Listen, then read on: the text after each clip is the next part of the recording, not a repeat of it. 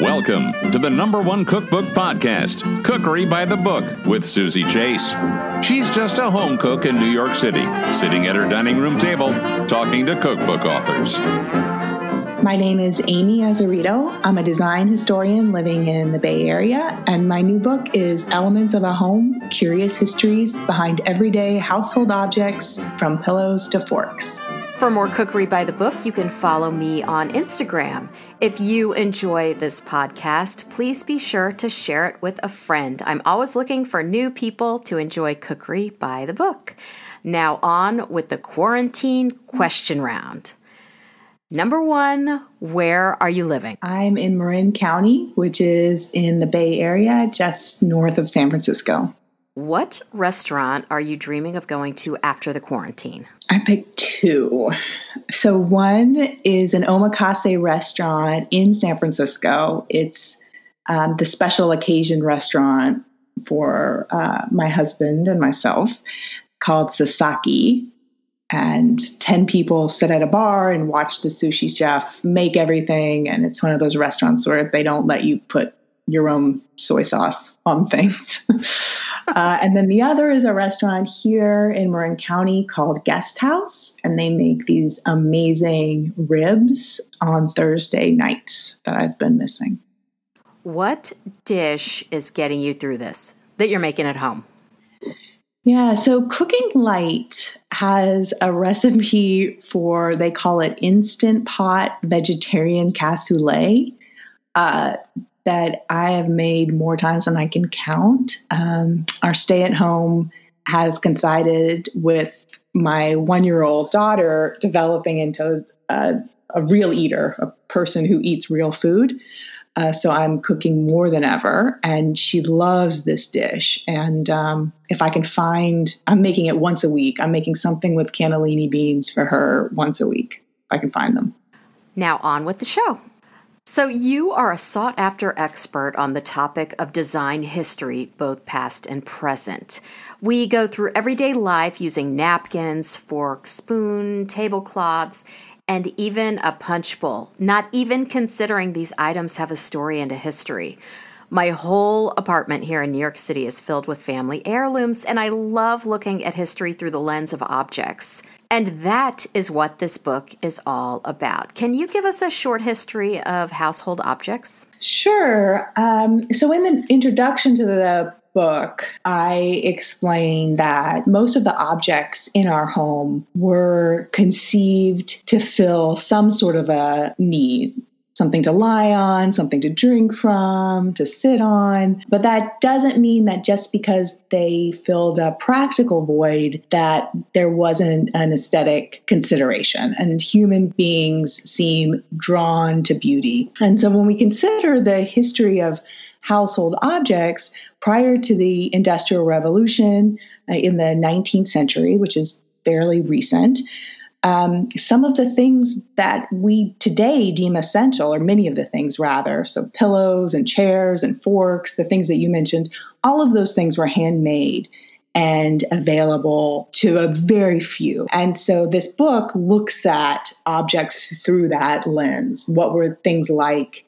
What was it like to live in that time period? And what were the stories of these of these objects?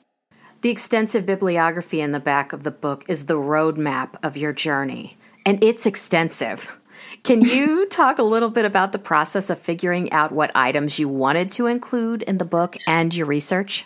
So I came up with the object list in a few ways. Uh, I did spend time just sort of noting the things that are ubiquitous in all homes. Uh, so, mattresses, for example, and pillows.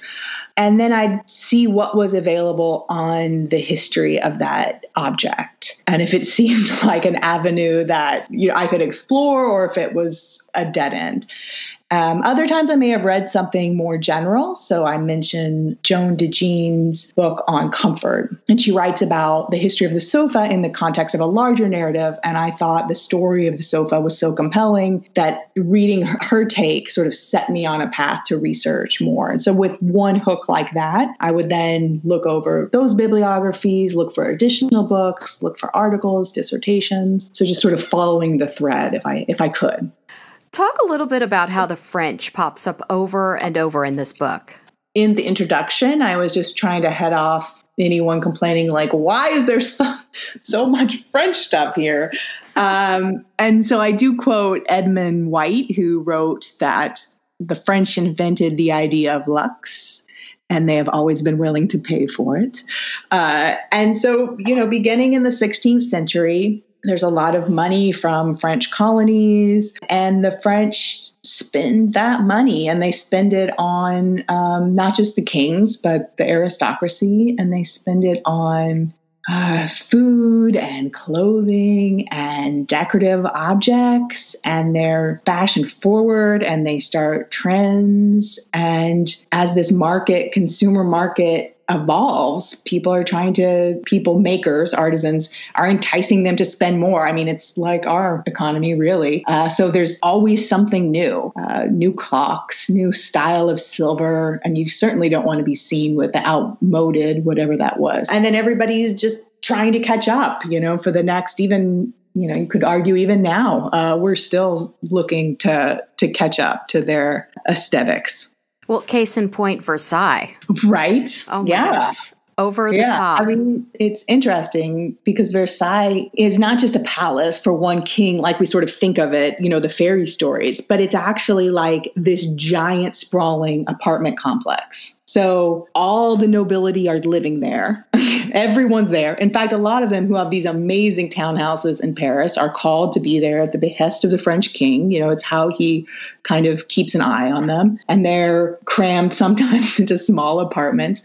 But it is crowded, and they bring their servants and they bring their dogs, but they're all there together. So you have all these people with money all together all the time. They're bored. They're looking to spend their money. They're looking to outdo one another. And it just like, it's this explosion of style. So let's start off with the good old fork.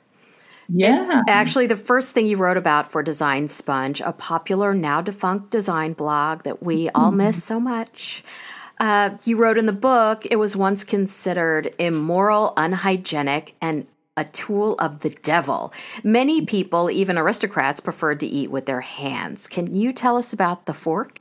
So, yeah, so most people ate with their hands. And part of the reason that the fork is seen as this implement of the devil is the early fork looked like a pitchfork. It was a two pronged implement. The idea was that God made your hands, and your hands should bring the food to your body to feed your body. And that's what God intended. And by using something else, it's devilish that was sort of the I mean, it's hard to get back into a medieval mindset, but that was the logic. But to me, what's fascinating about the fork is that you know everyone was fine eating with their hands. That that was working really well. There was a lot of ritual around hand washing, so everybody was very clean, and there was a trumpet that would blow and call you to the table to hand wash, and they would pour the water over your hand, not dip your hand in the basin. It was a nice ritualized thing. Well, all of the sudden, there's more sugar again from the colony colonies. Chefs create this way to preserve fruit in this sugar, and they make this sticky, syrupy fruit dessert. And people just go gaga for this. So, British food writer Bee Wilson pointed out that there are fork cultures and there are chopstick cultures, but all people around the world use spoons. In the old days, people wouldn't leave their home without their spoon and what it was made of said everything about your social standing. Can you give us a little mm-hmm. history of the spoon? This time period, pre industrial revolution, so anything before the 1850s, things, objects, everything, cloth, uh, everything you wear, shoes, everything's made by hand, which means it's rather expensive. Uh, so that's the reason you're carrying your, your own spoon around with you. It's not until you know we have more manufacturing they can afford to buy spoons for everyone. And this is you know where we get the idea of concept of being born with a silver spoon in your mouth comes about this time as the spoon is a popular silver spoon rather as a popular baptismal gift. And it's basically just because it was the least expensive item of silver one could get. So that's sort of how that started. Although, if you were really wealthy, you might give a baby say 13 spoons. They would have like a little apostle on the finial of the spoon. And so once you know, once we hit the 18th century, the problem isn't, you know, do I have enough spoons? Now that people can buy spoons, they want to have as many spoons as possible. And so in the Victorian era, they have a spoon for everything. So I didn't know that bread used to be the plate. Tell us about the trencher in the Middle Ages. When you think about the medieval plate, we're thinking about a round slice of aged bread, basically. Uh, that's what the early medieval plates were made of. There are recipes floating around online because these are like aged, hard slices. They were aged for a few days so that they worked as a plate. So we have these medieval plates, these trenchers, and the fork bursts onto the scene, and people began eating all of their meals with this awesome new fork. And the fork pokes holes in the bread plate, and the sauces run through. So, bread doesn't really work as a plate. So, then, as sort of a stopgap measure, people put maybe wood or something underneath the bread plate. So, you have the bread plate, then, and finally, they're just like, ah, forget it. And we get rid of the bread and we just have the plate. Can you talk about how in ancient Rome the wine glass was disposable? Yeah, I think that's probably one of my favorite facts about the wine glass. The blowpipe had which was a technique, a way to make glass, had just been invented in Syria, which was at that time part of the Roman Empire. We're talking like 50 BCE. And all of a sudden, there's a plethora of glass. There's a lot of glass. And so, if a Roman housewife chipped a glass, it was cheaper to just throw it away and buy a new one that that kind of disposable mentality also existed in ancient life is just is, is fascinating I've never put much thought into the napkin that I use at any given meal. In the book, you say this essential domestic item has surprising origins. Can you talk a little bit about that? Yeah, this is one of my my favorite facts from the book is that the earliest napkins were actually made of lumps of dough that were used by the Spartans. And so they would have a dough ball and they would just kind of roll it and clean their oily fingers during the meal. And then at the end of the meal, they would just, again, throw the dough to dogs or the poor people. And then that became a slice of bread that they would use as a napkin. and so using a piece of dough would have been much less expensive than getting someone to weave and sew and make cloth to then use for napkins just to wipe your hands with. Why do you think medieval diners would be horrified by our casual attitude toward table linens? Dinner and mealtime and these dinner objects are so interesting because they are so ritualized and they're symbolic and they mean a lot to us. So having a bare table when you could afford to have cloth would have just not made any sense to them. It would have been behavior like a peasant. Tell us about Charlemagne's tablecloth party trick. So, Charlemagne, just to remind everybody, he was the first emperor to rule over Western Europe. And we're talking about the year uh, 755. And he had tablecloths woven with asbestos and would throw it in the fire after a dinner. And the crumbs would burn off, but the tablecloth would remain intact. Oh and there are stories of Romans doing this. And so it's like, there are, is it true or not? Asbestos is, is apparently fireproof. Uh, and so the Greeks and Romans would use it as shrouds. And so it was, it was used as a material, a, a cloth. They also knew that people who had the job of weaving it seemed to get really ill and die, but they kept using it. yeah. Hello, lung cancer. right. but we don't care. It was not a great time to be a human, quite possibly. Because even if you're wealthy, you don't have air conditioning, you don't have electricity. And then if you're not, you're a slave or you're a peasant. I mean, it just, his life was eh, about survival.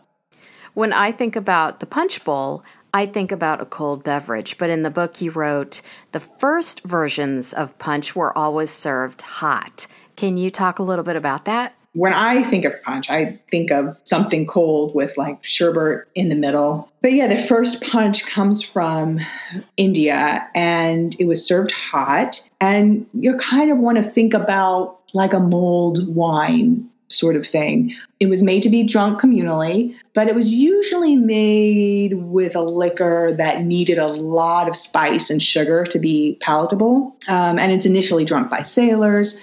But it just becomes like the thing to drink in Britain in the 17th century because it's like just cold. And so warming from the inside and then, you know, getting a little tipsy or more and forgetting about your troubles was the thing to do. So, we just talked about a bunch of food related objects, but there are many more types of objects in this book. Do you have a favorite? I write about the mattress and, you know, how about Henry VIII would have his attendants stab the mattress through every night to make sure there wasn't an assassin lying in there.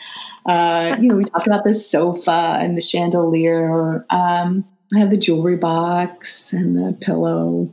I don't know that I can pick a favorite, Suzy. So now to my segment, putting you on the spot again, called My Favorite Cookbook. What is your all time favorite cookbook and why? I am a digital subscriber of the New York Times and I'm a subscriber of the cooking section also. And, you know, they have the amazing Melissa Clark, who's been a guest on your podcast. Yes. And, you know, she has a recipe I used to use years ago. She um, how to make maraschino cherries. I learned how to do that via her column. So I, I just have love for our papers right now. It's a hard time for them. Uh, I might have to just pick the paper. That's I know, fine. I circumvented the question a little bit. Where can we find you on the web and social media? I am everywhere. Amy Azzarito, uh, my first and last name, A M Y A Z Z A R I T O, on Instagram. That's where I am most often. Well, thanks, Amy, for coming on Cookery by the Book podcast. Thank you. Subscribe over on cookerybythebook.com. And thanks for listening to the number one cookbook podcast, Cookery by the Book.